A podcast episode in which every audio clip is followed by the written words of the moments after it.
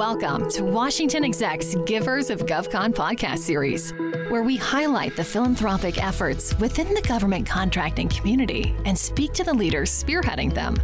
Over the next weeks, you'll hear us talk with givers of all kinds as we dig deeper into how and why they're giving back. So thanks for tuning in and enjoy this next episode of Givers of GovCon. Hello and welcome to another episode of Givers of GovCon. I'm Amanda Ziede with Washington Exec, and joining us today is Sean Morris, Chief Operating Officer with Deloitte. Thank you so much for being here today, Sean. Well, it's my pleasure. Thanks for having me. Of course. So, Sean, I understand personally you are committed to social and community impact, as is Deloitte as a whole, and you lead a specific effort within the company. But before we jump into that, can you share a bit about the background behind Deloitte's purpose mission? Absolutely. So, purpose is sort of at the center of both our strategy and our culture. We recently announced a chief purpose officer about a year ago in our US firm. It's my good friend Kwasi Mitchell that took on that role. And the reason I mention that is We've spent decades and decades in our communities being incredibly active and deliberate about what we did. And we took a step back and realized it would be great for us to better coordinate that and prioritize where we are spending our time and our activities. I think COVID has, for many, highlighted the need to do exactly this. And so when I say it's our central part of our strategy, that's really what I'm getting at. It is at the core of what we do. We believe that doing good is truly good business. And to do that, you've got to coordinate it from the very center. It's also key to our culture as well. Our people love to give back to their communities. And I can tell you when I'm on campuses recruiting future Deloitters, as we like to call them, or working with experienced hires as well, one of the most common questions that I get is around what we do around purpose, what we do in our communities. And it's a huge draw and a huge engagement lifter from a talent experience perspective. So, do you want to share a bit about the different kinds of services or social impact that Deloitte is involved with? It runs the gamut, to be perfectly honest with you. It's everything from the Deloitte Foundation, which I'm actually on the board of, through to our Health Equity Institute and lots of things in between. We get very involved in veterans affairs and homelessness, in education, different types of education. The Deloitte Foundation specifically focused on education. We are highly, highly focused on diversity, equity, and inclusion. And what I would say is, is that we have seen the value of taking the missions that we serve every day with our clients, be that on the government side of the, of the business, which is where I sit, or on the commercial side as well, and overlapping those with the communities that we live in. And when we do that, we get excellent fireworks to happen. We really start to impact change, both for those clients, but also for the communities that we live in as well. So it's a broad swath of issues that we get engaged in we're a large business, a large partnership, and we have a lot of interest from our partners and our staff across a broad brushstroke of different activities. All right, wonderful. And I understand that you are heavily involved with Deloitte in raising awareness about human trafficking. Can you tell us a bit about how this initiative towards anti trafficking began within Deloitte and why? It began about 10 years ago. At the time, I was running our Homeland Security business, which is sort of my background prior to my current role. And I was specifically working with Immigration Customs Enforcement. And we started helping them think through some analytics around illicit networks. And to be honest with you, I, I had never really been exposed to the true impact of anti trafficking. And it really did take my breath away. I was shocked by the pervasiveness of it, not just around the world, but specifically here in the United States and specifically in the DC metro area. Just quite frankly, I was shocked. And what we realized as we got under the covers, took a look at this particular issue, is, is that it is very misunderstood. And the breadth of how many individuals it touches is definitely misunderstood. And so a number of colleagues and myself, and to include Ness Parker and Heather Riley and others, decided we were going to change the narrative on that. And we were pretty audacious in being able to think that way. It's one of the great things about Deloitte. It allows us the flexibility to go out there and, and really sort of challenge the orthodoxies. What I can tell you is 10 years on, we're incredibly proud about the journey that we've been on, raising both awareness in Deloitte as well as communities around the world, and hopefully starting to impact an issue that's been around for millennia. We, as management consultants, take on big, hairy problems and solve them for our clients. And I might argue there's none bigger and hairier than this particular issue. And we are definitely moving the needle on this particular issue. Interesting. Yeah, it seems like the awareness portion is so important considering you mentioned your shock 10 years ago learning its impact. I'm sure many of us aren't even the slightest bit of aware for how intense that impact actually is as well. So that seems like a very important key to this initiative. Absolutely. You know, it's around us every day when we travel on airplanes, when we're in airports, when we check into a hotel. You just kind of have to know what to look for. And there are a number of different resources that are out there to help with that, which we can talk about later. Mm-hmm, that makes sense.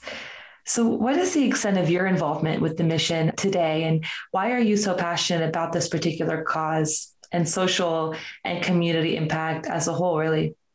I think maybe to answer that, it might be better to go back in history a little bit. So I come from a long line of public servants, both on the civilian agency side of the US government, as well as all four branches of the military.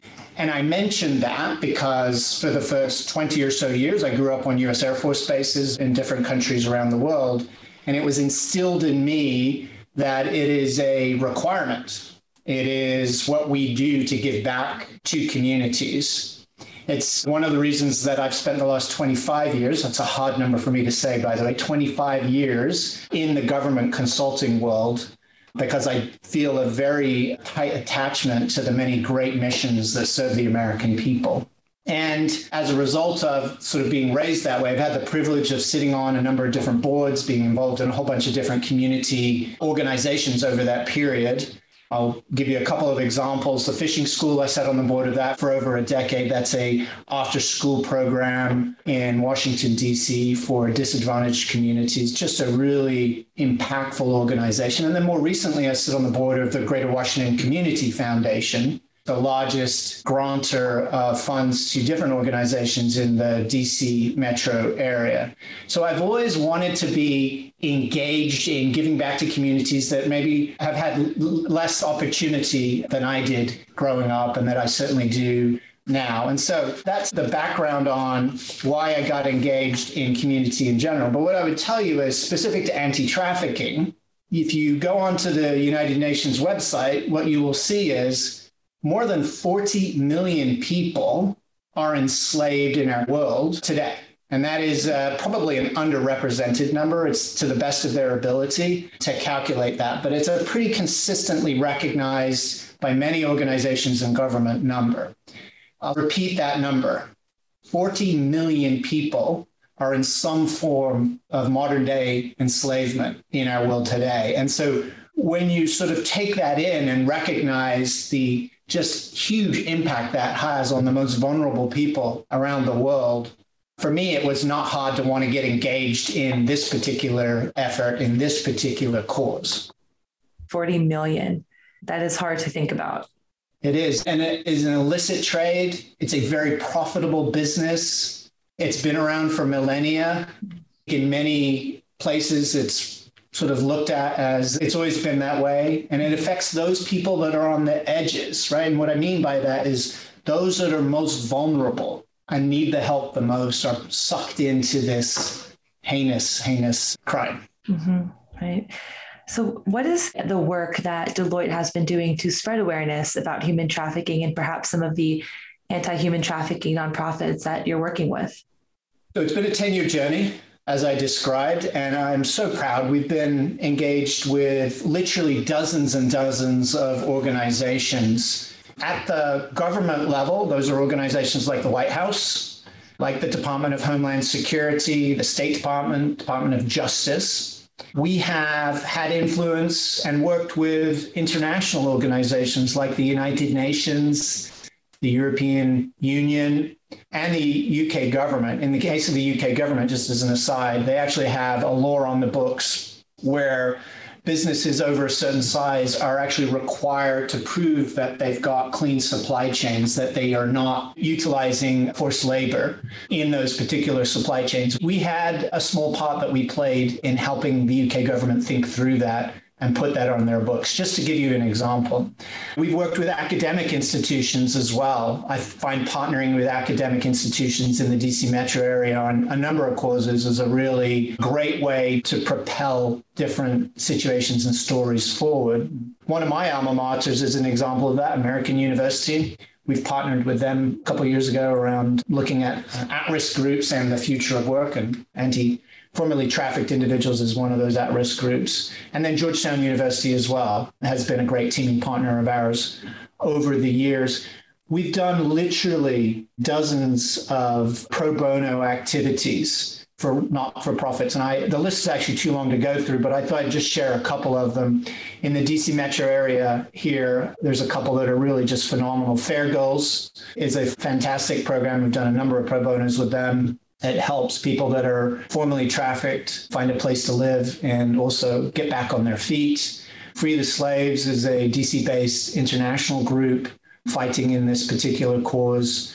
AnnieCannons is a great organization. It's actually a Bay Area based group that we've done a pro bono with. They're fantastic because they take formerly trafficked women specifically and they get them into programs where they learn to code and then they have these skills which then allows them to go and get a good paying job pull themselves out of some of the really heinous situations that they find themselves in. We've really enjoyed working with them. Polaris is another organization that we've worked with uh, great great organization. And then a couple others corona rising a group that helps the most vulnerable those individuals that have been affected by this in the dc metro area get a job and then there's a great organization out there called Global Fund to End Slavery that we've done a lot of work with as well. So the list is long. We're incredibly proud of all of those. The last thing I'll say is in addition to helping all of those organizations think through different aspects of human trafficking, we've also tried to spend a decent amount of time really informing the broader communities around topics like sustainable supply chains. You know, how do you actually think through how to eradicate forced labor in your supply chains. And then increasingly, and I think the pandemic has really highlighted this, really looking at inclusive work. So as the pandemic came down the pipe, what we saw was an expediting of what we knew would happen around this concept of future of work. And what it did, and what we see it doing now, is putting those most at risk, those on the fringes of our society, including trafficked individuals, or formerly trafficked individuals into even more challenging situations and potentially putting them back into the traffic situations. And so we've done a number of thought pieces around both of these particular areas as a way to educate and inform broader communities. It's such an interesting point. It'll be so important to follow and continue spreading awareness on in the next couple of years. Absolutely. I spend a lot of time with my clients thinking through the future of work and I think we will look back in 24 to 36 months and we will see that the pandemic has been probably the most significant expediter of both positive and negative change in our professional, certainly my professional lifetime. There's lots of goodness in there, but the most important piece that I believe we can do is to make sure that people don't get left behind, that people aren't negatively affected by that. We have the resources as the wealthiest nation in the world to be able to do better in these particular areas. And it's one of the reasons that we're incredibly proud of our involvement in this particular issue. Yeah, absolutely. So, is there any upcoming news or initiatives related to the work that Deloitte is continuing to do with anti trafficking that you'd like to share? We just celebrated uh, Anti Human Trafficking Month. That's in January.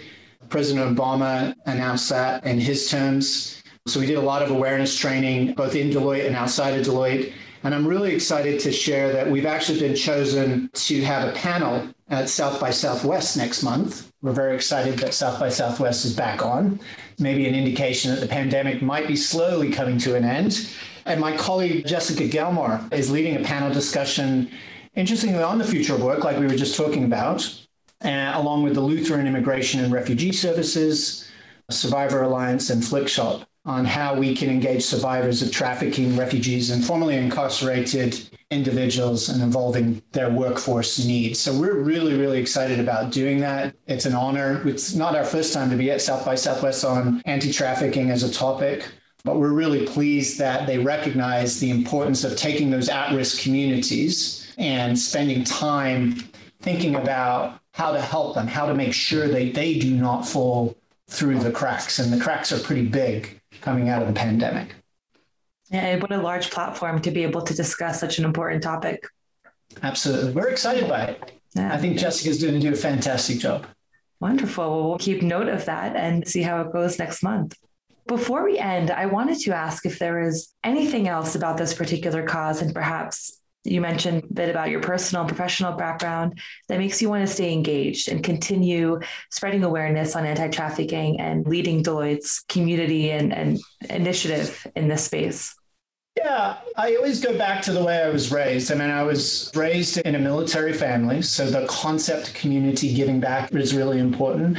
I was also, in reflecting, incredibly blessed to be raised by a family that loved me a lot and nurtured me to help me get the platform to do many of the things I've been able to do, both professionally and personally. And as I reflect on that, it is one of the reasons why I think I've been so passionate about being involved in community based organizations in general. Not everybody is blessed in that way.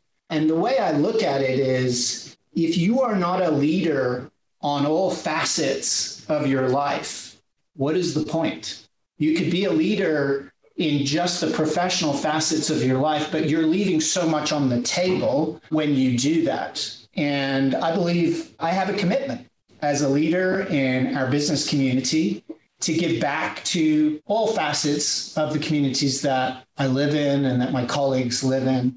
And then, as I've mentioned, as a, I, I call myself a nerdy management consultant, solving big, hairy problems is what I do. And there are none as big and hairy as this particular issue. It's literally been around since biblical, before biblical times. And it is not a very easy issue to tackle, particularly as the world has globalized, as technology has taken over. These illicit crime networks have adapted to it. But solving problems is what I do. It's what Deloitte does. It's impacting our clients. And we're incredibly passionate about doing that here. We have literally a community of hundreds of individuals here in Deloitte who are passionate about this particular topic, trying to have a positive impact on this particular topic. So that's what motivates me personally. I believe it motivates many of my colleagues in a similar way. It's about making a difference. So, why and perhaps how should and can others join Deloitte in the fight against human trafficking?